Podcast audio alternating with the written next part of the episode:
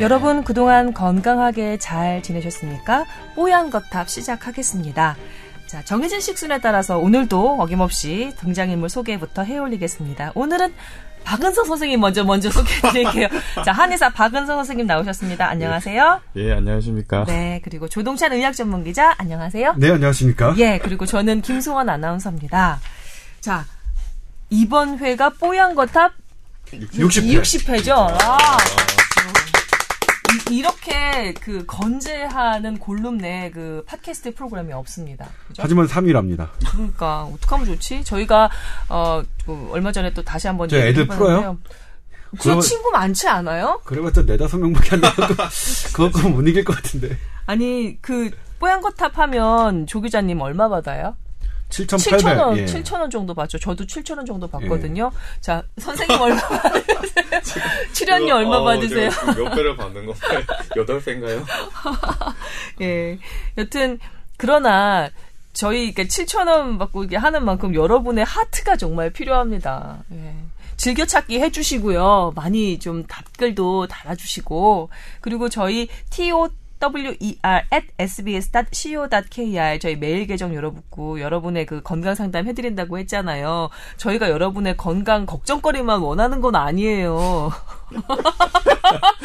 걱정거리만 저 달라고 했더니 진짜 걱정거리만 주시고 뭐 잘 듣고 있습니다. 뭐 이런 그런 메일도 올, 올 거라고 살짝 기대는 했는데 이렇게 또 여지없이 안 올이라는 건또 제가 또 몰랐네. 아. 네. 저희 한번 순위 한 번만 올려주세요. 네. 순위 한 번만 올려주십시오. 네. 다른, 다른 그것도 다 60회인가요? 다 똑같이 시작했어요? 아, 저희 같이 시작하긴 했는데요. 이렇게 mem버가 바뀌지 않고 굳건하게 진행이 되고 있는 프로그램은 저희밖에 없는 것으로 알고 있습니다. 네. 더군다나 저희 이렇게 그 뭐랄까 물론 그 조동찬 의학 전문 기자와 그리고 의사 선생님들께서는 싫어하시지만 양방 한방 민간요법 이렇게 삼각편대로 이렇게 진행이 되는 그런 프로그램이 또 없어요. 그렇죠. 네. 독창적이죠. 음, 그렇기 때문에 또 저희에게 자화자찬하는 이런 시간 한번 가져봤고요. 자, 60회이니만큼 여러분의 하트, 예, 기다리고 있겠습니다. 남들은 별풍선도 그렇게 날려준다는데, 우리는 별풍선 안 받잖아요. 네. 음, 네. 근데 좋아요 나 그 하트 같은 거 저희 뭐 기다리고 있습니다. 저희 그렇게 초연한 사람들 아니에요. 네. 예. 실망하고. 있습니다. 3위, 지난주에 3위 됐다는 소식 듣고요. 음. 진짜 망연자실. 이건머니하고 저 머니볼이 그렇게 재밌나? 네, 뭐. 고정, 뭐, 팬들이 많죠. 보면은 그렇게 댓글에도 뭐 이렇게 사람 이름 이렇게 적시해 가면서 김, 뭐, 뭐. 네, 김뭐 김현우, 뭐, 뭐, 최근에 뭐, 손승욱, 네, 뭐, 뭐, 뭐, 기자. 이러면서 또 이승 뭐 이러면 음. 해서 그렇게 많더라. 참. 아니 그 애 저기 자제분이 넷이 있는 그 유부남이긴 하지만 우리 박은성 선생님께서도 매력 포텐 터지시는 분이에요. 그러니까 좀 육아 이 팟캐스트. 육아 팟캐스트. 워킹만. 그, 뭐 그것까지 좀뭐 넘보시는 거예요? 어. 여튼, 이 매력 포텐 터지는 두 남자분과 더불어, 예, 뽀얀 거탑 진행을 하고 있습니다. 자, 이전에, 이전 회에 저희가 여러 가지 다른 사안들을 좀, 그, 얘기를 다뤄보느라고 여러분의 그 건강 상담을 조금, 뭐랄까, 두 가지 사례밖에 못한 경우가 있거든요. 물론 네 분이었지만, 오늘은 건강 상담에 조금 더 비중을 이렇게 좀 두어서 진행을 좀 해볼까 합니다. 자, 저희 앞서 말씀드렸지만 T-O-W-E-R 타워예요. 뽀얀 거 탑이니까 타워 썼습니다. 아, 타워 골뱅이 sbs.co.kr 메일 계정으로 여러분의 그 메일로 건강 상담 받고 있거든요. 먼저 아, 이분 해드릴게요. 이 좀 질문 한 번 그 메일 보내주실 때 질문 이렇게 좀 몰아서 해주시는 그런 경향이 있는데 이분도 마찬가지로 한 네다섯 개를 그냥 질문을 몰아서 해주셨습니다. 근데 저희가 바라는 것은 메일 개수도 중요하거든요. 쪼개 쪼개서 보내주시면 더 좋을 것 같아요. 자 이분 하나하나 좀 각계격파를 해볼까요? 질문 각계격파. 여성 청결제 사용이 정말 필요한지 궁금합니다. 라면서 이제 그 메일 시작해 주신 분입니다. 뭐 생리기간이나 뭐 냉이 나올 때나 냄새가 나거나 가려울 때 특히 효과가 있다고 해서 여성 청결제 요즘에 뭐 청결제 먹는 약으로 해서 홈쇼핑에서 뭐 팔기도 하거든요. 비누 사용은 안 좋다는 얘기는 들어서 물로만 씻는 게 나은 건지 아니면 광고하는 대로 여성 청결제를 사용하는 것이 정말 필요한지 궁금합니다라고 질문 적어 오셨습니다. 제가 먼저 그럼 네 네. 이 질문을 보고 일단 또 그 여자와 관련된 거는 저 와이프 분께 네.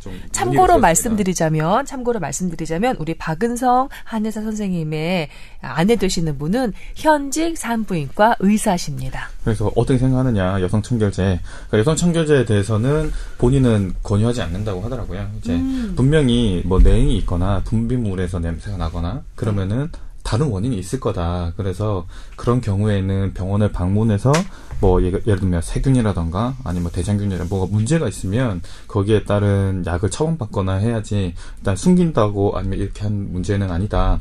그리고 이제 알려지기로는 여성 그 청결제를 이용하면 그러니까 질 내에 뭐 pH 그러니까 산도 같은 거나 아니면 정상적인 세균총들이 이렇게 많이 분포를 하고 있는데 네. 그런데 영향을 많이 줄 수 있기 때문에 웬만하면 이제 좀 추천하지 않는다 이런 얘기를 주더라고요. 오히려 여성 청결제를 사용해서 그 pH 산도 조절을 좀 더 도와주고, 어, 그렇게 한다고 광고를 하더라고요, 요즘에. 아, 그렇군요. 네. 그리고 최근에 제가 이렇게 그 리모컨을 째핑을 하다가 홈쇼핑 채널을 봤는데 먹는 알약인지 아니면 그걸 타서 이렇게 쓰는 건지 제가 정확하게 보지는 않게 얼핏 봐서 모르겠지만 실제로 여러분 얼굴에 크림 바르시잖아요. 손 세정제 쓰시잖아요. 왜 그 소중한 곳에서는 그곳을 만을 위한 제품을 쓰지 않으십니까? 라고 하면서 실제로 광고를 하면서 판매를 하고 있더라고요. 그래서 얼핏 들었지만 상당히 아, 혹 그래, 할 맞아. 샴푸도 따로 쓰고, 손 세정제도 따로 쓰고, 얼굴에 바르는 크림이나 세정제도 따로 있는데, 아, 그 소중한 곳인데, 거기를, 만을 위한 제품을 쓰는 것이 맞지 않는 거, 제가 혹 하고 귀가 팔랑거리더라고요. 그래서 오히려 지금 이렇게 여성 청결제 관련한 질문이 나오는 게 아닌가 싶습니다. 그죠, 우리 예지 PD님. 예. 저는 전혀 이제 여성 청결에 대해서는 사실은 잘 몰랐으니까. 음. 근데 저희가 이제 임, 그 진료를 할 때 그런 건 있어요. 여성분들이 오셔서 냉이 나온다. 음. 냉, 자기는 이제 양이 굉장히 많다. 이런 경우에는 저희는 약간 병적으로 봐요. 그러니까 그게 어떤 사인 중에 하나다. 그러니까 근거 중에 하나다. 음. 그것만으로는 그렇죠. 그것만 하나 가지고 병이라고 볼 수는 없지만 네. 내 몸속에서 뭔가 이제 안 좋은 것들이 진행될 때 하나의 그게 근거가 되니까 그냥 넘기는 게 아니라 그걸 지켜봐야 되는데 음. 옛날 그 저희 문헌에 보면 냉이나 아니면 생리양 같은 거에 대해서 굉장히 자세하게 설명을 많이 해놨어요. 그래서 음. 생리가 많다, 적다, 빨리 온다, 늦게 온다, 며칠 동안 없다. 뭐, 냉이 있다, 많다, 또 색깔이 분비물이 어떻다, 그쵸, 이런 분비가. 많아요. 근데 냉은 대부분 그좀 이제 좀 우리가 한열 한열이라고 많이 따지는데 몸이 찰 때 많이 생긴다고 일단은 봐요. 벌써 그, 이름부터가 냉이 네, 그 그쵸, 냉인가요? 네, 차가울 네, 냉자. 쓰나요? 아. 그래서 몸이 차가울 때 보통 네. 많이 생기고 그 다음에 이제 그런 거 아니라 지- 실제로 그 몸에 병이 있을 때 예를 들어 뭐 질염이라던가 또 음. 어떤 병이 있을 때 그렇게 생기는 거는 그거는 한 방에 볼 때는 좀 열에 가깝다고 봐요 열증에 음. 가깝다 그래서 실제로 이제 진단을 제대로 알고 오는 경우는 치료 이제 좀 약을 쓰기 더 편하긴 한데 네. 어쨌든 그런 분비물 자체가 없애고 그걸 갖다가 씩뭐 이렇게 할 문제가 아니라 음. 어떤 몸속의 변화를 나타내는 지표 같은 중에 하나라고 보셔야 된다 음, 이렇게 그렇군요. 생각합니다. 같은 뭐 이렇게 냉이 나오더라도 그 양상에 따라서 어떤 그렇죠. 것은 예. 한 때문에 네. 어떤 것은 열 때문에 이런 식으로 아예 없는. 분도 있, 있잖아요. 없는 분도 있는데 있으면 그게 얼마나 자주, 얼마나 많이 어쨌든 이런 것들도 어떤 양상으로 네, 어, 그렇게 생각을 하고 있습니다. 그렇군요. 조 기자님 해주실 말씀 없으세요? 아니 뭐 저기 하셨으니까 근데 여기 지난번에도 한번 sulfate가 포함된 어, 여성 청결제 sulfate가 없는 거 괜찮냐 그때도 한번 질문이 한번 있었었거든요. 네. 그때는 이제 뭐 sulfate가 일단 뭔지부터 말씀을 해주셔야 될 것 같은데. 아, 제가 그래서 지금 sulfate를 어, 하, 뭐 공부를 했는데, 그러니까 한마디로 설명드리기는 되게 어렵더라고요. 여러 가지로 어, 하는 건데 이제 보통 이런 샴푸나 음. 이런 거에서 하는 거는 이제 계면에서 이제 거품을 내기 위한 목적으로 사용이 되어지는 물질이고, 네. 그다음에 이거 자체가 이제 어, 항균 균을 조금 죽이는 게 있습니다. 그러니까 음, 요 제품이 유통 기간을 좀 길게 하겠죠. 이런 게. 음. 그런데 이제 이 sulfate가 문제가 됐던 게 이제 샴푸에서 있거든요. 그래서 sulfate가 없는 free 샴푸 이런 게 뭐 어, 적이 된다. 그런 걸 써야 탈모가 안 생긴다. 아. 샴푸를 쓰면 오히려 탈모 증상이 생긴다라는 게 이제 sulfate 논란이었었는데 네.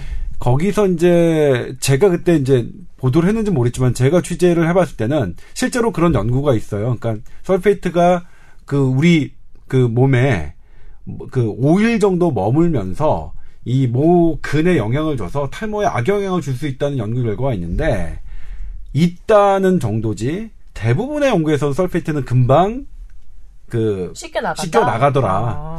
그래서 지금 설페이트에 대해서 뭐 이렇게 그러니까 문- 물론 이렇게 좋지 않을 수 있다는 연구 결과가 있지만 이게 설페이트가 아주 뭐 탈모의 주범으로 몰기에는 너무 좀 미약하다는 느낌을 좀 받았거든요. 음, 네. 근데 이렇게 그 점, 점막이 거의 있는 셈이잖아요. 네. 그 여성의 그 소중한 분, 부분은.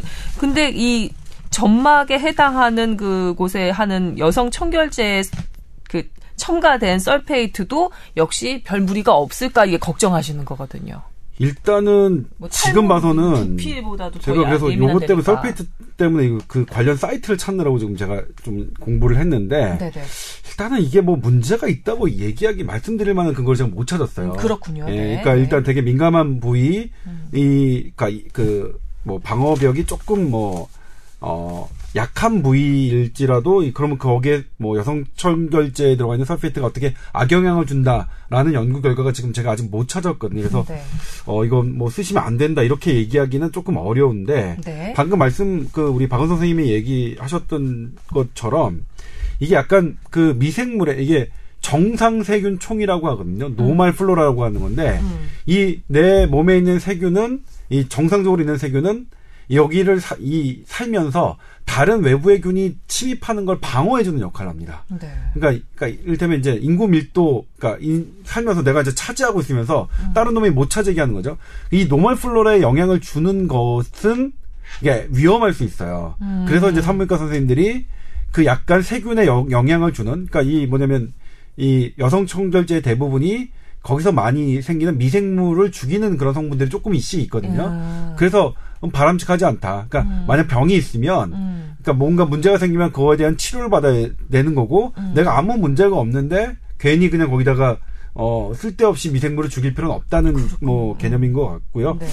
그다음에 식염수팩 이게 좀 어렵네요. 아, 그 벌써 세 번째 질문으로 넘어가셨나요? 예. 아, 예. 예, 이제 저기 일단 그 여성 청결제 관련해서는 이 두 분의 말씀을 어, 좀 참고를 해주셨으면 좋겠고요. 그리고 제가 경험자로서 말씀을 좀 드리는데요. 여성 청결제나 홈쇼핑에서 광고하는 그것까지는 제가 좋다 나쁘다, 뭐 썰페이트 관련해서도 지금 조 기자님 말씀하셨지만 좋다 나쁘다라고 얘기할 수 있을 만한 근거를 제가 가지고 있지는 못합니다. 그런데 제가 어 그 여성 건강을 위해서 복용해 본 바로는 유산균이 효과가 좀 있었습니다. 예, 유산균이 관련한 건강에 효과가 좀 있었거든요. 뭐 딱히 어 딱히 뭐 몸에 나쁜 게 아니라면 만약에 좀 신경이 쓰이는 그런 그 좀 증상이 있다면 유산균을 한번 뭐 그 건 저기 예방 삼아서 한번 드셔보시는 것도 어떨까라는 그 저 제안을 좀 드립니다. 그리고 지금 방금 3번으로 넘어가셨는데요. 식염수팩 제가 이제 말씀을 좀 드렸었잖아요. 이전 차에 그 뽀얀거탑 회차에서 어 그 제가 뭐 약간의 그 피부 얼굴 피부에 손상 같은 게 있거나 뾰루지가 있었을 때 그 식염수로 맨 마지막에 헹구고 그 다음에 다시 그 어, 수돗물로 좀 씻어내면 염증 반응 같은 것도 조금 줄어드는 것 같고 나름대로 효과를 봤다 이렇게 말씀을 드렸더니 그걸 좀 해보셨던 모양이에요. 그리고 뿐만 아니라 어떤 유명 그 뷰티 블로거가 식염수 팩을 하는데 이게 효과가 좋다고 또 이렇게 얘기를 해본 모양입니다. 음, 그 냉장고에 한 일주일씩 보관하면서 사용한다는데 이래도 되는 건지 아니면 포장분을 사서 뜯으면 바로바로 써야 되는 건지 궁금하다고 이렇게 적어 오셨어요. 이게 세 번째 질문이네요. 아 근데 그 포장분을 바로 사서 뜯어서 되느냐 이건 진짜 어려운 문제인데 이거는 원래는 이런 것들을 제품 개발자가 해서 적어놔야 하는 게 맞겠죠. 네. 그러니까 이거를 그러니까 유통기한은 얼마고 한 번 뜯었을 때는 몇 시간 이내 얼마 며칠 이내에 사용을 해야 됩니다라고 그다음에 보관은 어떻게 해야 된다는 거는 사실 요거는 되게 시, 실험을 해야 돼요. 그 그렇죠. 판매하는 사람들이 네. 그래서 만약 안 돼 있다면 그런 것들이 전혀 없다면 그 제품은 일단 신뢰가 좀 안 가는 제품. 그러니까 만약 제가 물건을 만든다면 이거는 유통기한이 얼마고 한 번 뜯었을 때 몇, 며칠 이내로 사용하시고 보관은 뭐 상온 몇 도 아니면 뭐 냉장고에서 뭐 냉장 보관하세요 상온 몇 도에서 보관하세요 이런 것을 했을 것 같거든요 그래서 그런 부분이 있는데 이제 다만 이제 이 식염수팩 식염수라는 거는 그 우리 그러니까 생체의 농도와 비슷한 혈액 농도와 비슷한 소금물이잖아요. 이 소금물이 어떤 효과를 가져갈까? 일단 나빠 보이진 않아요. 음. 나빠 보이진 않고 본인도 수술할 때 네. 많이 써보셨다고 그랬잖아요. 그리고 우리가 조 상처가 날 때. 외부 물질이 있을 때 사용하는 게 병원에서 사용하는 게 식염수로 하는 거거든요. 네. 그래서 아, 저 일단 나빠 보이진 않은데 음. 근데 나빠 보이지 않는 것과 효과가 정말 입증됐냐는 좀 다른 문제라서 음. 그런데 저는 이거 만약 식염수 팩이 비싸지 않고 그다음에 식염수가 뭐 우리 약국에서 사더라도 비싸지 않거든요. 그렇죠. 만약 좀 나쁠 것 같지 않습니다. 네. 일단 식염수로 헹구는 것들 우리가 상처도 식염수로 헹구니까요. 그래서 음. 이 부분을 어. 그 여성 청결제로 식염수를 사용하는 방법은 일단 일감에는 나빠 보이진 않는다. 네. 어, 말씀드릴 수 있을 것 같아요. 경험상 제가 지금 그 식염수를 즐겨 사용 그 세, 세안하는데 즐겨 사용하는 사람으로서 말씀드리자면 식염수 어 너무 상온에 오래 보관하는 거는 지양해야 될 것 같습니다. 이분 같은 경우도 뭐 냉장고에 일주일 정도 보관하면서 사용한다는데 이것까지는 모르겠지만 여튼 상온에 보관하는 것은 저는 비추고요. 추천드리지 않고요. 어떤 의미가 있냐면 일단 그 제품이 밀폐된 상태에서는 균이 안 들어가잖아요. 근데 음, 네, 개봉하면 개봉하면 개봉하면. 공기 중에 균이 있어서 음. 균이 들어가거든요. 그래서 네. 물론 소금물이라 일반 물보다야 덜 자라겠지만 음. 어뭐 바다에서도 자라는 뭐 바이러스가 있으니까 그럼요. 바닷물에 사는 네. 그러니까 그거는 안 좋을 것 같아요. 저도. 네. 이거는 한번 저기 그 유통기한 같은 것 이런 거 따지시는 분들 좀 찾아보시는 게 좋을 것 같고요. 상온에 보관하시는 건 여튼 비추라는 말씀을 좀 드리고 싶습니다.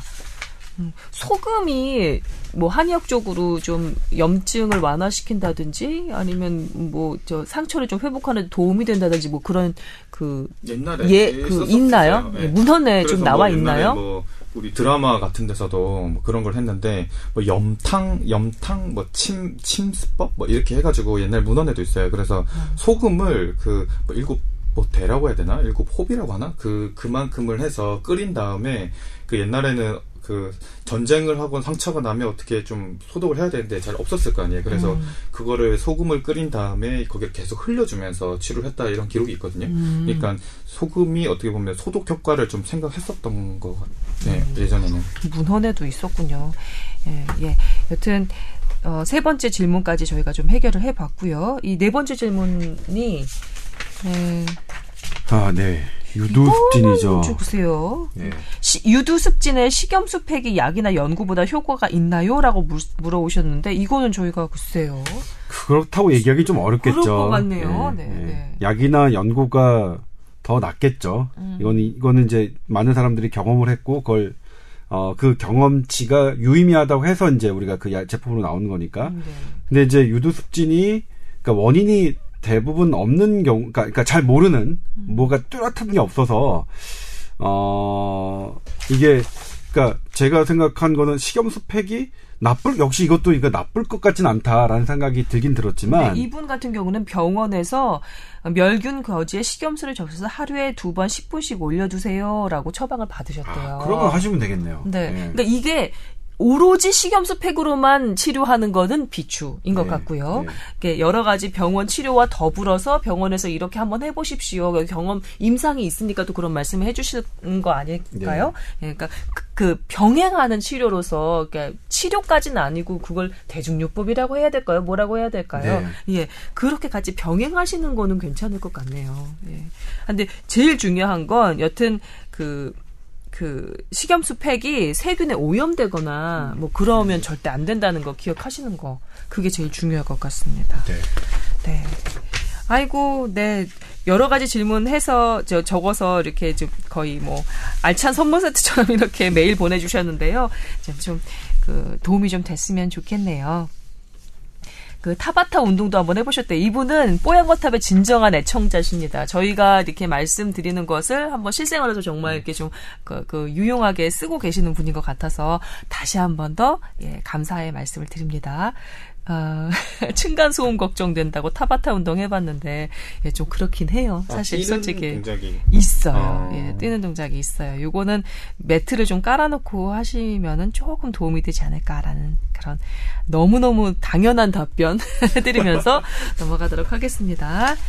자, 이분은 다음 분으로 넘어갈게요. 이분은 어, 20대 후반이시고 키가 185나 6 정도 되시는 굉장히 예, 건장하신 분이고 몸무게가 다이어트를 좀한 지금 상태가 132kg이라고 하셨고요.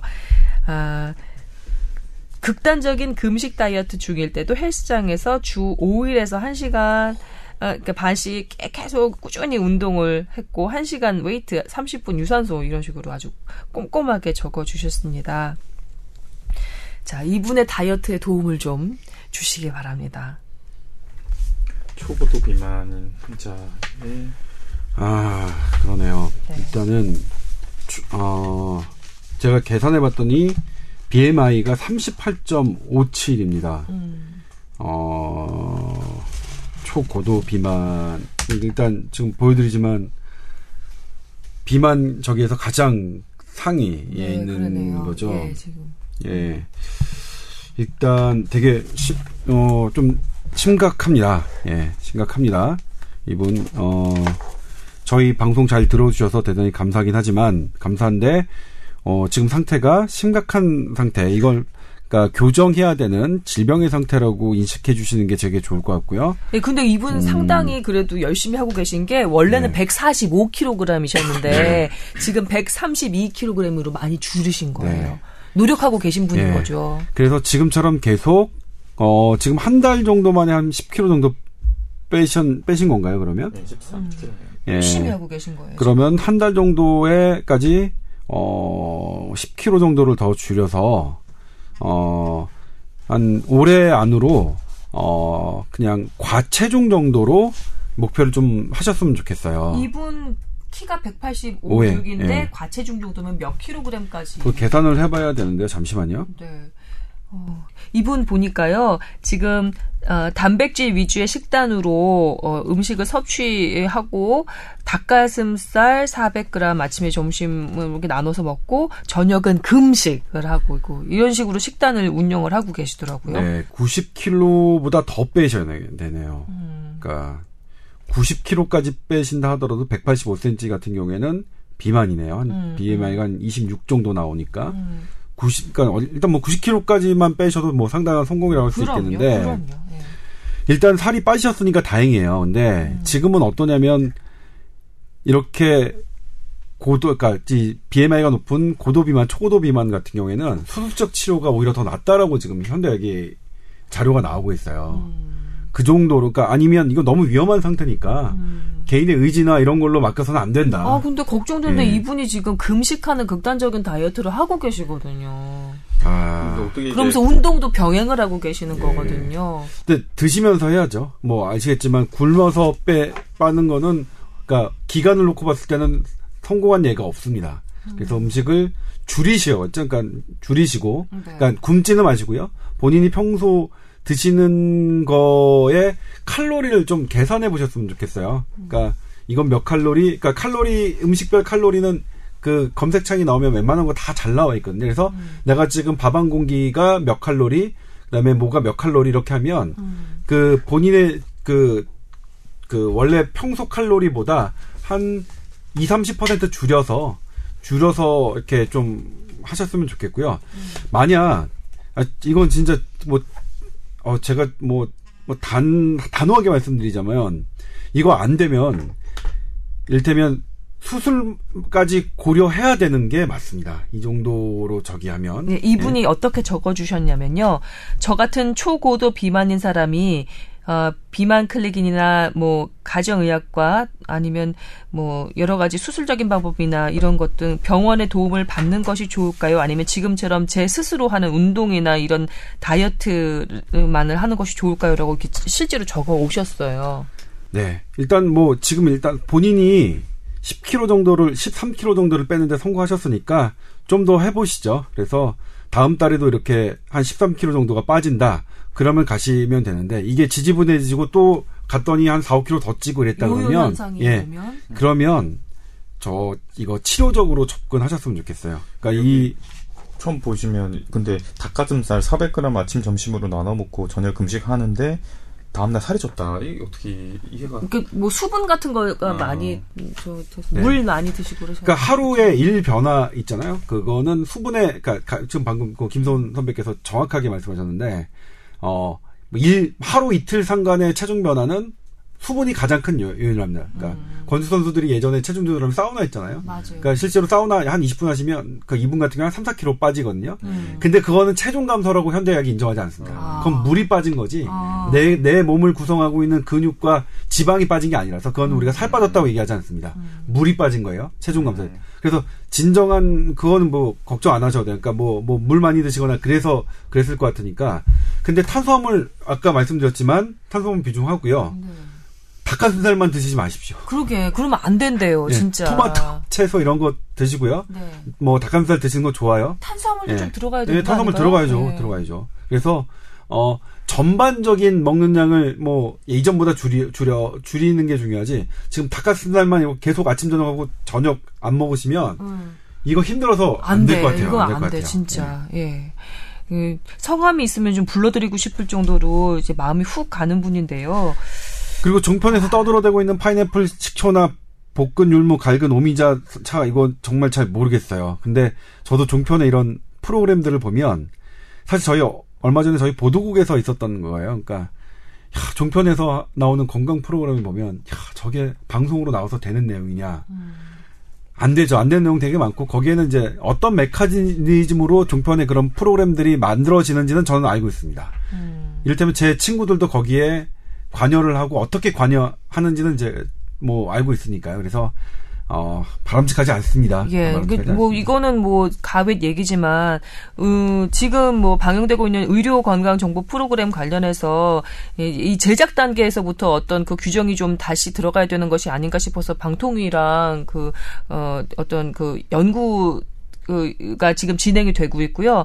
어, 의료 건강 정보 프로그램이 실제로 이렇게 이제 제재를 받은 게 2005년에 두 건밖에 없었답니다. 근데 2015년에 60건이 넘는 제재를 받았대요. 이거는 상당히 뭔가 그 간에 어떤 변화가 있었다는 얘기가 되잖아요. 요거는 좀 한번 그 실질적으로 규, 규정에 어떤 변화가 좀 있어줘야 되는 게 아닌가라는 생각이 들더라고요. 지금 너무 심해요. 음. 종편에서 하는 건강 프로그램에 반대로 하면 될 만큼 그러니까 종편의 건강 프로그램과 홈쇼핑의 저기와 전 차별을 못 느끼겠어요. 음. 뭐 똑같은 뭐 말도 안 되는 말들을 하고 아, 이게 이건 거예요. 그러니까 그 거기서 주는 정보가 정보가 틀린 정보는 아닌 거예요. 근데 그것만이 100%인 정보는 아닌 거죠. 그러니까 마치 그 거짓말을 한 80% 섞고 그 중에 20%의 진실이 있으면 그것이 호, 오도를 하는데 아주 그 완전히 왔다잖아요. 그런 것처럼 퍼지고 또 응, 엄청 너무나 퍼지고. 엄청나게 음. 퍼지고 그런 것처럼 그 완벽하게 거짓은 아니어서 또 웬, 웬, 웬만한 그 의료 상식을 또 전달해 주는 것 때문에 또 혹하게 만드는 그런 게 있더라고요. 여기 볶은 율무나 갈근 오미자를 섞은 차가 건강에 나쁘지는 않을 겁니다. 그렇지 않아요? 그렇죠. 네. 그렇죠. 그- 저도 파인애플 식초 나쁠 거라고 생각하진 않아요. 음. 근데 이게, 이게- 고도 비만을 해결하는 음, 뭐 뭐, 무슨 뭐- golden standard 그거는 아닐 거란 는 말이죠. 아니죠. 아니죠. 근데 이 사람들 이거 어떻게 해서 이게 들어가는지 이 프로그램 생, 생성되는지가 다 여기에 있어요. 네, 아마도 이- 이 파인애플도 그렇고 예. 율무도 그렇고 갈근 오미자 관련한 어떤 업체들이 네. 접근을 하지 않았을까라는 그래서 정- 네. 저는 이제 뭐 저기만 하, 거기에 거기 이제 양의삽니다. 음. 뭐뭐 무슨 과 전문이에요. 전문의가 나와서 뭐 혈액이 맑아지는 거를 방송을 하는데 음. 기가 차더라고요. 만약 미국이었으면 구속됐습니다. 의사 입장에서 듣기 어땠는데? 피가 이제 어떻게 피를 이제 뭐 분석기에 돌리면 음. 당연히 혈구와 혈구 성분들은 밑으로 내려가고 혈장 성분들, 그러니까 액 성분들이 위로 가거든요. 그럼 당연히 투명하게 보이죠. 그걸 피를 말, 말, 맑아진 효과라고 설명을 하더라고요. 오. 근데 근데 더 문제는 뭔지 아십니까? 그분이 지금도 나와요. 요즘도 나옵니다. 어. 그럼 본인도 아실 텐데 그거는. 제가 그래서 대한의사협회에서 이것 때문에 그분을 갖고 이제 저기 했는데 저는 뭐 면허 박탈 최소 면허 정지 2년으로 하자라고 했는데 주장했는데요. 주장이 먹히지 않고 아무 아무 징계는 아직 없습니다. 회의는 한 번 해서 그러니까 두 번 정도 했었습니다. 그런 문제들 때문에. 그래서 네. 아이, 참, 문제, 문제예요. 여튼, 이분 같은 경우는 종편에서 나오는 의료종 건강 정보 프로그램을 유심히 보신 모양이고, 파인애플 식초나 볶은 율무 갈근 오미자를 섞은 차가 정말 다이어트에 효과가 있는지 이렇게 또 물어오셨으니까 답은 해드려야 되잖아요. 이거는 우리 박은호 선생님이 아무래도 이런 것들에 대해서는 좀 정보가 있으실 것 같으니까 아예 근거가 들어볼까요? 없지는 않아요. 어. 아예 막 근거가 꼭 이렇다니까. 아예 근거가 없지는 그렇죠. 않아요. 그래서 그 방금 전에 다 말씀해주신 대로 극단적인 다이어트를 이 하루하루 그것 때문에 쓰지 마시고 어쨌든 이좀 골고루 되는 이 양 이 식단을 어쨌든 다시 좀 이제 유지하셔서 좀 길게 보셔야 되는 것 같고 저희가 보통 이제 체중을 줄이거나 감량할 때 많이 쓰는 게 율무예요. 율무. 율무를 많이 써요. 그러니까 이게 보통 약재로 의인이라고 이제 약재를 부르는데 이게 포만감을 주는 효과가 있어요. 그래서 다이어트 할 때 요걸 좀 많이 약재도 쓰고요. 밥 먹을 때 그냥 율무밥을 먹으래요. 좀 이렇게 율무 섞어가지고 그냥 흰밥을 드시지 마시고 그냥 그렇게 하면 보통 이제 뭐한 고기 먹을 거 좀 단고기를 좀 줄일 수가 있고 그다음에 배가 덜 고프기 때문에 뭐 좀 단 거를 찾는다던가 이거 좀 줄일 수 있기 때문에 네. 율무밥을 보통 많이 권하고요. 오미자는 제가 볼 때 갈증이 이제 많이 낚일 수 있거든요. 그럼 갈증을 좀 해소시키는 역할을 할 수 있기 때문에 오미자를 얘기한 것 같고, 뭐, 그래서 근거가 없진 않지만, 뭐, 말씀하신 대로 이게 다, 다 뭐 100% 이런 거는 아니라고 이제. 절대로 치료 예. 약이 될 수는 그쵸. 없다는 거죠. 그렇죠. 그냥 이제 권해드릴 수 있을 것 같아요. 그냥 식, 다, 어차피 탄수화물도 좀 필요하니까, 음. 그 율무밥 음. 같은 거 같은 좀 이제 조금씩이라도 병행하시는 게 좋지 않을까, 이런 생각이 드네요. 파인애플 식초는 뭘까요? 그건 모르겠어요, 저도. 어, 저도 네. 파인애플 식초는 잘 모르겠네요.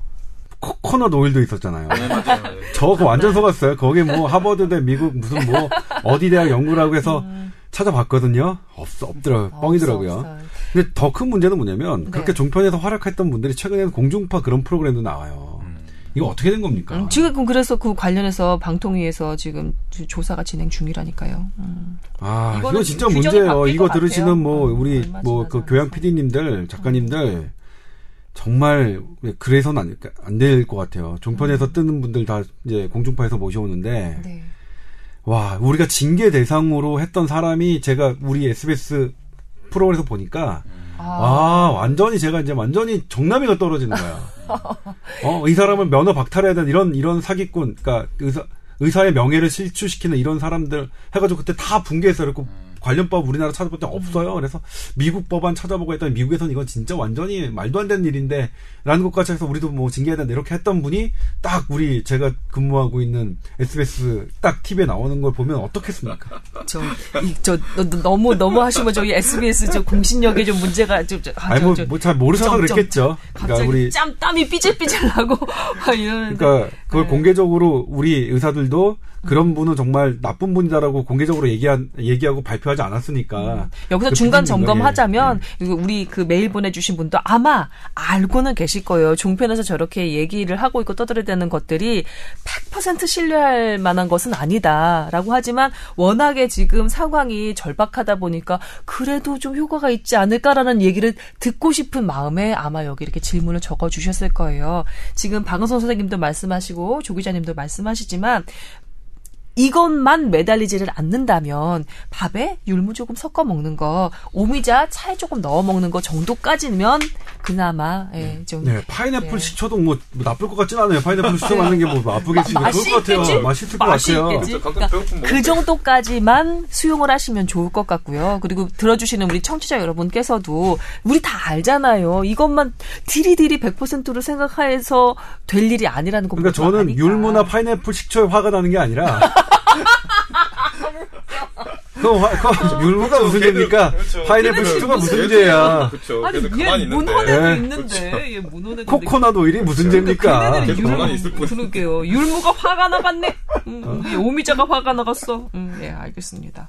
자, 그리고 이 세 번째 질문은 우리 또 박은서 선생님이 해주셔야 될 것 같은데, 왜 그런지 모르겠는데 이분께서 다이어트를 다이어트랑 운동을 할 때 입안에 씁쓸한 그런 입맛이 계속 돈대요. 네, 이거는 그 이제 조금 다른 얘기긴 한데 우리가 입안에 씁쓸한 게 돈다고 하면 옛날 말로 구건 구고라고 있어요. 쓰다는 거예요. 근데 그게 보통 언제 많이 나오냐면 우리 뭔가 이게 열이 치받칠 때랑 간이 안 좋을 때 어. 어, 이런 증상이 있었어요. 네. 보통 많이 쓰는데 그래서 제가 약간 걱정되는 건 뭐냐면 우리가 이제 굉장히 체중이 많아서 정말 이렇게 그 덩치 크신 분들이 있어요. 근데 그런 분들 다이어트 할때 음. 한방에서 는 일괄적으로 무조건 살을 빼게 하는 거를 약간 조금 이제 조심을 해요. 왜냐하면 음. 물살이 있는 분들이 있고 너무 탱탱한 분이 있어서 음. 그것도 약간 좀 다르게 접근해야 된다고 보거든요. 음. 근데 한열 허실이라고 해서 실한 사람이 있고 허한 사람이 있다고 해요. 덩치는 산만한데 허한 사람이 있어요. 가끔씩 음. 어, 보면. 물살인 사람들. 네, 그리고 기운도 약하고 어. 뭔가 항상 기운, 기운이 없고 덩치는 큰데 막 힘이 없고 항상 못 일어나고 이런 분들이 있는데 네네. 그런 사람들 허하다고 봐요. 어. 그러니까 덩치는 커도 살은 어때 체중이 있어도 음. 그런 분들한테는 무조건적인 운동을 3시간씩 하라고 얘기하잖아요. 체중이 이렇게 있어도 있어도. 있어도 그렇지 얘기하지 않거든요. 음. 그래서 제가 볼 때 입안이 계속 씁쓸한 감이 계속 돈다고 하는 거는 네. 뭔가 간이 되게 피로감을 계속 받고 있는 게 아닌가라는 약간 좀 의심이 돼요. 네네. 그래서 네. 어, 이게 만약에 계속 되는지 안 되는지 한번 보시고 네. 만약에 계속 씁쓸한 거나 아니면 이렇게 좀 뭔가 쓴맛이 계속 입안이 돈다고 하면 음. 이분이 지금 그 무조건적인 운동을 계속 하시는 것보다는 조금 약간 좀 음, 그걸 갖다가 줄이시거나 네. 아니면 좀 쉬어 한 타임 쉬어 가시는 것도 필요할 수 있어요. 왜냐하면 허한 살에 무조건 무리한 하다가 쓰러진 경우도 있어요. 음. 그냥 쓰러진 경우가 있어요. 그렇군요. 그러니까 그런 게 약간 좀 의심돼서 걱정이 되네요. 저는. 만약에 지금 이, 게 하나의 또 사인이 될 수 있을 네. 것 같으니까 이분 같은 경우 지금 본인이 본인 판단으로 식단도 조절하고 엄청난 운동을 하고 그렇죠. 계신 근데 거거든요. 극단적 식단이 문제인 거예요. 네. 그러니까 네. 이렇게 계속해서 이게 그 입안이 씁쓸한 감도 음. 생기는 것 같으니까 아 이분 에, 조금 조금 운동이나 이런 거를 약간 한 타임 쉬어 가시면서 그 병원의 도움을 받아보시는 걸 좀 추천해드리고 싶은 생각이 드네요. 그리고 제가 이제 말씀드린 거는 식단 그냥 이거 이거 바- 완전 바꾸세요. 그냥 뭐 정상적인 식단으로 줄이고 그다음에 근육 이 운동을 식단 아니랍니다. 체중이 네. 조금 그 안 빠지더라도 어 근육량이 내가 늘어간다면 반드시 좋아집니다. 반드시 몸 정상으로 찾아가거든요. 네. 그러니까 생활이 지금 뭐냐면 이게 정상이 아니어서 이렇게 고도 비만이 되신 건데 네. 요 생활을 정상으로 돌려놓으면 음. 돌려놓으면 분명히 체중 뭐 그 정상으로 되거든요. 음. 근데 하나가 이제 이게 정상으로 돌려놓는 과정인데 이게 지금 뭐 비정상적인 방법으로 그러니까 비정상을 비정상인 좀 방법으로 지금 교정하려고 하시는 거거든요. 그래서 지금 이분의 예. 그 식단이나 운동 같은 거는 비정상적으로 보시는 그렇죠, 거예요? 그렇죠. 요- 너무 극단적이라고 예. 보시는 거예요? 아. 그리고 이제 저는 아까도 계속 강조해서 말씀드리지만 이거 대단히 치료가 필요한 상태다라고 오히려 저는 그렇게 생각하고 있습니다. 음, 어, 정말 걱정돼요. 네, 저기 걱정돼요. 그, 어, 낮보다 새벽이라고 해주신 분인데 정말 걱정이 되고요. 아, 본인의 판단보다는 여러 전문적인 그런 의견을 좀 들어보시는 게 나을 것 같습니다. 지금 이거 뭐 입안에서 계속해서 쓴맛이 돈다던가, 그 다음에, 너무 극단적인 식단이라는 이런 지적도 들어보니까 제가 너무 걱정이 되네. 예. 아이고. 음, 그래요. 음, 화이팅! 파이팅입니다. 화이팅. 네. 기운을 내세요. 네. 예, 그리고, 아, 지금 조 기자님 말씀하신 대로 올해 말쯤 돼서 그냥, 어, 저, 저 사람 풍채 좋은데? 정도까지만 빼셔도 얼마나 기분이 좋겠어요. 꼭 그래 주시기를 바라겠습니다. 사연 주셔서 너무나 감사드리고요. 예, 그리고 우리 그, 삼총사 있잖아요. 우리 삼각편대의 모든 사람들에 대해서 다 이렇게 좋은 말씀 이렇게 옆에다 또 적어 주셨어요. 저희가 감사하게 잘 읽었습니다. 고맙습니다. 자, 이분처럼 뭔가 좀, 음, 뭔가 그 건강에 관련해서 답답한 그런 지점이 있는 분들 저희 그 뽀얀거탑으로 메일 주시기 바랍니다. tower at sbs.co.kr입니다. 자, 이제 저희 본격 주제로 넘어갈게요.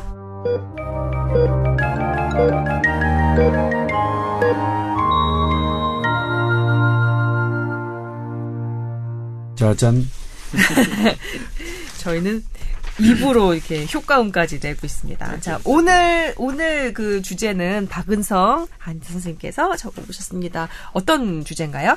이제 아, 그 3분 진료에 대한 이제 얘기를 한번 가져와 봤는데 네. 3분 진료 이게 어떤 약간 대명사처럼 우리 병원에서 너무 진료 시간이 짧고 그다음에 이제 환자들이 그 진료를 보러 갔음에도 질문 하나 못 하고 음. 돌아오게 되는 그런 거를 이제 표현하는 3분 진료라는 얘기가 있는데 네. 제가 이 이제 기사를 이제 보면서 기, 그 어떤 교수님의 이제 서울대 어떤 교수님 같은 경우는 3분 진료를 깨기 위해서 1년간 노력하셨다. 이런 얘기도 있고, 그 반대로 또 한 그 이제 그 기고하신 한림대 병원의 어떤 교수님은 3분 진료를 이대로 방치할 수 없다. 본인들 이제 진료를 제대로 하기 위해서는 음. 너무 이게 시간적으로나 어려움이 있다는 반대 이제 그런 그 공급자도 힘들고 소비자도 힘들다 네. 이런 얘기를 이제 해주신 글이 있었어요. 네. 근데 제가 그거를 지금 요즘 너무 많이 느끼기 때문에 어쨌든 그런 걸 한번 이제 가져와서 얘기를 한번 해보면 어떨까 이런 생각을 했습니다. 음, 본인이 느낀다는 음, 거는 무슨 왜냐면? 저희 병원이 모토로 생긴 게 뭐냐면 15분 진료였어요. 그러니까 한 시간에 4명만 진료한다. 그래서 어. 충분한 이제 설명과 충분하게 이제 환자들이 얘기하는 거 들어줄 수 있는 진료를 실시한다고 해서 한 시간에 4명만 진료를 받고 있어요. 실제로도 음. 아. 예약도 딱 그렇게만 하고 있는데 네네. 근데 15분 진료를 해도요. 초진 이제 초진 병 환자가 오면 네.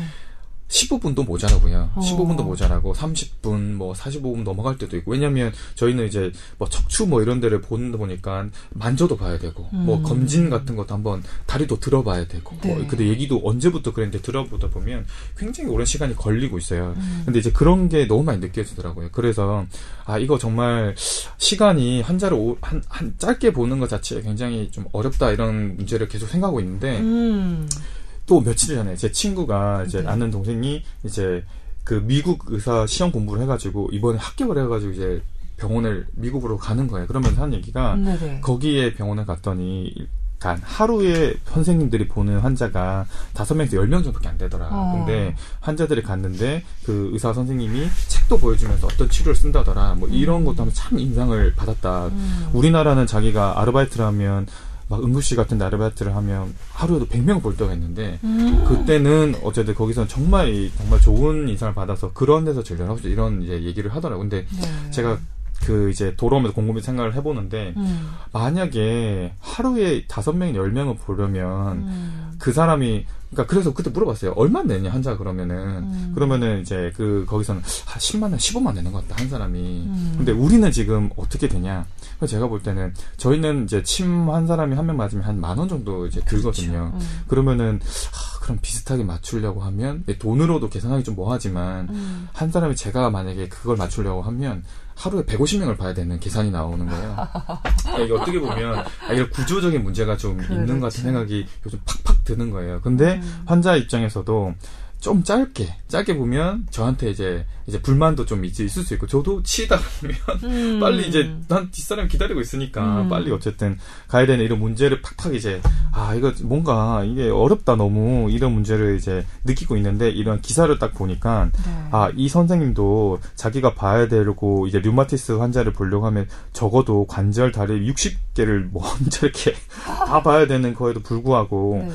지금 3분도 너무 지금 어려움을 이게 이게 당하고 있다 이런 얘기를 하셔서 아니, 너무 공감도 되기도 하고 실제로 제가 환자 입장에서도 제가 다른 병원 갔을 때 느낀 것도 너무 좀 하, 너무 짧다 이런 생각도 많이 들더라고요. 그래서 그래요. 이 얘기가. 사실은 이런 하루 이틀 된 음. 문제가 아니잖아요. 그리고 그 미국 병원의 경우와 그냥 수평적으로 비교할 수만은 없는 게 이게 의료 수가나 병원비 관련한 그런 얘기도 또 저 그 연결이 되기 때문에 이거 주동찬 의- 의학 전문 기자 사실은 전문 분야입니다. 아, 예? 예, 전문 분야입니다. 이것에 대해서 여러 번 지적을 했었던 그 터라.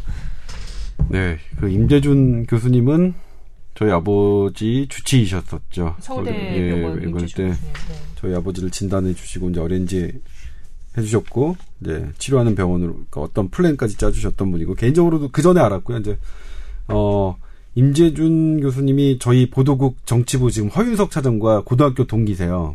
두 어, 분이 그래요? 친구세요. 그래고 어. 예전에 이제 책도 냈어요. 의사가 가운을 벗다.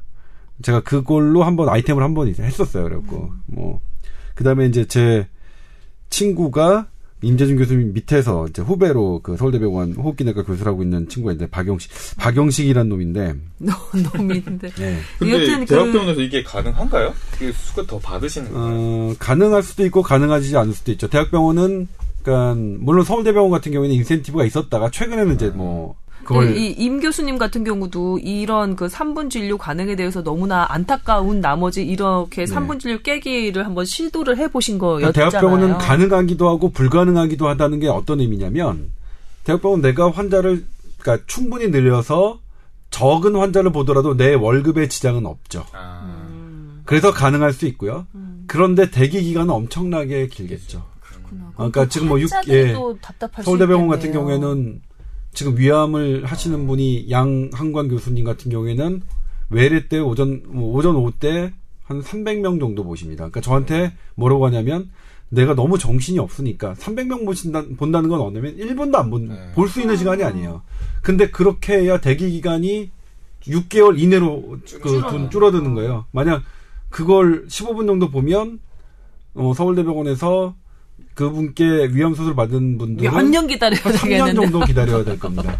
그러니까 이런 상황이니까. 그러니까 이게 여러 가지 이제 진료 시간은 여러 의료 의료 전달 체계와 이런 모든 것들이 복합된 거라서 사실은 하나의 하나로 접근하기는 하나의 문제로 그 뭔가를 이제 실마리를 찾기는 상당히 어려운 부분이 있습니다. 그러니까 이를테면 모든 서울대병원, 뭐 아산병원, 빅5 병원에게 법으로 일단 모든 15 모두 15분 진료하시오 이렇게 만들면 되지 않습니까? 그게 그런데 그러면 엄청난 문제들이 생기겠죠. 예? 아, 조금 전에 말씀드렸던 그 3년을 기다려야 한다는 그, 그, 네. 그 환자들의 그 답답함은 도대체 어디서 해결을 할 것이며. 네. 그러면 이, 이런 문제에 대해서 단연간에 걸쳐서 아주 심도 깊게 고민을 한 조동찬 의학 전문 기자 같은 경우는 몇 가지 그 선결 과제 정도는 좀 이렇게 걸러져 나왔을 것 같아요. 해법으로. 우리가 좀 여기서 들어볼 수 있을까요? 아, 그러니까 사실 뭐 이 이 문제에 대해서 지구상에서 그 해법을 갖고 있는 나라는 없습니다. 아이고. 저는 이제 그 부분을 그래서 우리가 자신 있게 그러니까 어떤 나라가 좋다. 지금 뭐 미국의 의료제도, 영국의 의료제도 갖고 이대로 가야 된다. 그러니까 이를테면 의사 쪽 자본주의적 성향을 갖고 있는 사람이 미국의 의료제도, 미국의 수가가 몇 배다, 우리나라 열 배 이렇게 이렇게 되는데 그러니까 quality가 높다라고 주장하는 것도 저는 말이 안 된다고 생각하고요. 이를테면 영국, 영국은 뭐 전부 다 국가가 하는 거죠. 그렇게 영국처럼 아예 뭐 의료비는 없이 어 그냥 전부 다 그냥 모든 사람이 아프면 가야 된다라고 하는 것도 저는 뭐 그걸로 가야 된다고 하는 주장도 저는 지금 동의하지 않는데 예전에 몰랐을 때는 생각이 없다가 지금 제가 공부해 보니까 둘 다가 말이에요. 그러니까 이를테면 영국 같은 경우에는 quality가 정말 떨어집니다. 그러니까 뭐 여기 팟캐스트 하시는 분 중에 어떤 분은 아 영국 의료 제도를 그렇게 뭐 몰아가냐 아마 제가 생각하기에는 그분 같은 경우에는 어떤 감히 무상 의료를 주장하시는 분 같은 경우인데 물론 전 개인적인 겁니다. 개인적으로 저는 어 우리 SBS 이 보도국의 저기와 상관이 없습니다. 개인적으로 네. 무상 의료가 정답일 거라고 생각하지는 않아요. 무상 의료가 지원된 나라는 quality의 저하가 있기 때문에 음. 그렇다고 미국처럼 quality는 높지만 아주 진입장벽, 가격 진입장벽이 높은 것도 저는 맞다고 생각하지는 않아요. 그러니까 그럼요. 그 중간에 어떤 우리가 찾아야 될 정답이, 정답이 있지 않느냐. 그럼요, 그러니까 그럼요. 진입장벽은 싸면서 quality를 높게 하는 것. 음. 그리고 이 의료 공급자적인 측면에서 봤을 때 돈을 안 주면 이 공급자가 이 공급자의 성질은 quality가 높아지지를 않습니다. 음. 아무리 그래도 뭐 모든 게 뭐 진료 행위를 봉사 정신, 희생 정신으로만 할 수는 없, 으니까요 근데 음. 여기 이제 임재진 교수의 한 것 중에 하나가 이제 나- 실마리가 나오는 게 뭐냐면 네, 네. 우리나라는 원가 보존율이 50, 5, 60%밖에 안 된다. 그러니까 보험 보험이 되는 것, 보험이 되는 진료라는 것은 건강보험 적용을 받는 진료라는 것은 필수 진료라는 거죠. 네. 내가 뭐 다리가 부러졌거나 감기에 걸렸거나 아니면 뭐 폐렴에 걸렸거나 하는 필수 진료 그래서 건강보험 적용으로 인정되는 그 진료에 대해서는 그 원가 보존율이 5, 60%, 5, 60%밖에 안 됩니다. 음. 그리고 비급여. 비급여. 건강보험 이를테면 예, 건, 아, 예, 진료. 이건 우리는 꼭 필요한 거 아니까 하려면 당신 돈 내고 해. 당신 자비로 해. 이를테면 피부과에서 점을 빼거나 음. 주름살을 한다거나 쌍꺼풀을 한다거나 아니면 값비싼 건강검진 이런 것들은 비급여 진료거든요. 이거는 150%. 이게 이, 이 통계는 150%지만 그 대한의학정책연구소에서 한 거는 190%입니다. 그거보다 훨씬 높은. 훨씬 높은 거야. 음. 그러니까 평 이게 정상 필수 진료는 손해를 보고 음. 이건 네 맘대로 이건 우리는 우리는 필수 진료로 인정하지 않겠어. 하고 싶으면 당신 돈으로 해 하는 게 190% 이득이 돼요. 이건 어떻게 됩니까? 그럼 어떻게 할까요? 당연히 비급여 진료를 더 많이 그렇- 하고 외래원좀 더 들릴 수밖에 그렇죠. 없겠지. 그러니까 뭐냐면 우리 이게 당연히 의료 현상이 그렇게 왜곡이 되는 거고 음. 현상만 왜곡되는 게 아니라 지금 오래됐지만 이제 의대에서 공부 잘하는 애들 다 어디 갑니까? 피부과, 성형외과, 성형외과, 안과 이렇게 이렇게 비급여가 비급여 시장이 활성화되어 있는 과로 되고 요 올해 흉부외과 아산병원 우리나라에서 가장 흉, 흉부외과 수술이 많이 이루어진 아산병원에 흉부외과 전문의가 지원하지 않았습니다. 아우 어떻게 정말 이건 뭐 외과 뭐. 마찬가지예요. 신경외과 저희도 마찬가지고요. 어. 그러니까 이 근, 지금 저는 뭐냐면 계속 얘기하지만 큰일 났어요. 우리는 그러니까 지금 어 일선에서 그 현장에 있는 의사들 하면 야 앞으로 10년 후에 우리 진짜 믿고 맡길 수 있는 외과 의사가 있을까? 음, 음. 왜냐면 지금 외과 이런 데를 하는 사람이 의과 대학에서 가장 성적이 낮은 사람이 갑니다. 음. 예?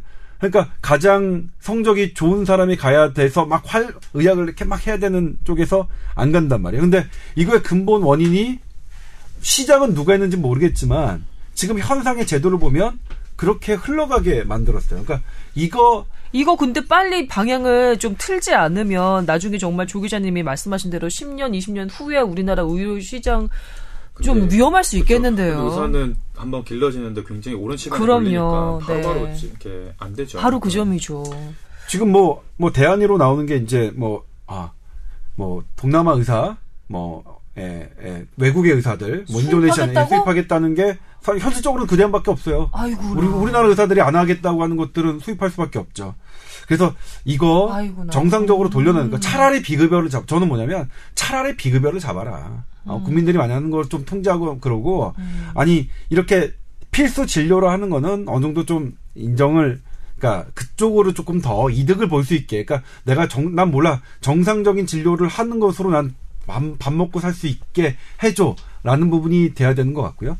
그다음에 이제 진료의 시간은 참 어려워요. 그러니까 이를테면 이 임재준 교수님은 15분 진료가 적당하다라고 하는 연구, 그러니까 미국에서 미국을 중심으로 한 게 많거든요. 미국은 18분 진료가 적당하다는 연구 결과도 있어요. 근데 우리나라에서는 3분이 적당하다고 주장하시는 분들도 있어요. 그러니까 아, 되게? 효율적인 시스템으로. 그러니까 아. 우리가 3분 진료해가지고 뭐가 문제냐 하는 건데 이를테면 근데 초진과 재진이 좀 달라요. 그러니까 초진 같은 경우에는 시간을 좀 많이 들어야 되는데 재지는 좀제 후딱 약, 약 처방만. 하는 것. 이를테면 대학, 근데 대학병원에서 또 몰리는데 약 처방 하는 게 과연 대학병원의 기능이냐. 이것도 정말 맞아요. 따져봐야 되는 거라서 네, 네. 사실은 여기에는 여러 문제가 있는데, 어, 또 우리 박우성 원장님이 이제 들고 나오셨는데, 기본적으로 뭐냐면, 이 3분 진료를, 이런 기사가 자동 나오는 건, 의료 소비자들이 불만족스럽다는 거죠. 병원에 갔는데 간 것 같지가 않고, 나를 제대로 봐준 것 같지 않다는 느낌이거든요. 이거는, 근데 의사들이 분명히 신중하게, 바- 진중하게 받아들여야 될 거라.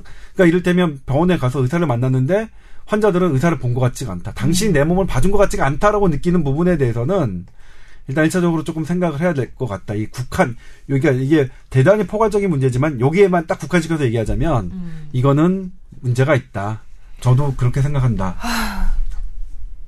그런데 의사가 로버트냐고요. 3분 안에 어떻게 본 것처럼 봐줄 수가 있겠어. 그러면 또 얘기가 더 길어지는 거죠. 우리는 벌써 지금 한 시간째 얘기를 하고 있는데 말이죠. 자, 이 문제가 여러분도 지금 뭐 저희 저희 셋이서 하는 이야기를 들어서 아시겠지만 결코 간단한 문제가 아닙니다. 간단한 문제면 애진역에 해결이 됐겠죠. 지금 몇 년째, 몇 년이 보여요. 십수년째 지금 이 문제에서 해법을 찾기 위해서 많은 분들이 좀 시간을 투자하고 해법을 찾고 있습니다. 그러나 쉽게 해결된 문제가 저는 많아요. 그래서 이것도 보자면 간단해. 아까 그 고도비만 환자의 얘기 때 그랬지만 정상으로 생활을 돌려놓으면 음. 그러니까 몸은 알아서 그 찾아가니까 이것도 그냥 제도를 좀 정상으로 돌려서 그러니까 우리가 필요한 거를 좀 더 인정해주고 필요하지 않은 거 뭐 저기하고 숙반 조절이 필요하단 말씀이시죠? 네 저는 그렇죠. 그러니까 이 이거 되게 어렵긴 하지만 음. 진짜 필수 진료를 필수 진료 그러니까 감- 피부과도 피부과 질환을 보는 사람이 좀 돈을 더 벌게 하고 음. 미용이나 이런 거 하는 분들은 그래. 할게 좀 바뀌었으면 좋겠는데 그게 참 사실은 어려 어려운 사실은 얘기죠. 어려운 네. 문제예요. 이 문제는 나중에 또 기회가 닿으면 조금 더 또 심도 깊게 얘기를 해보는 그런 시간 마련해 보는 게 좋을 것 같네요. 이제 짧은 시간 안에 그래도 여러 가지 얘기를 좀 드린 것 같아서 예. 여기서 마무리해야 될 것 같습니다. 뽀얀거탑 오늘이 60회였습니다. 오늘 이 시간 여기서 마무리하고요. 61회 때 다시 뵙도록 하겠습니다. 고맙습니다. 네 고맙습니다. 감사합니다.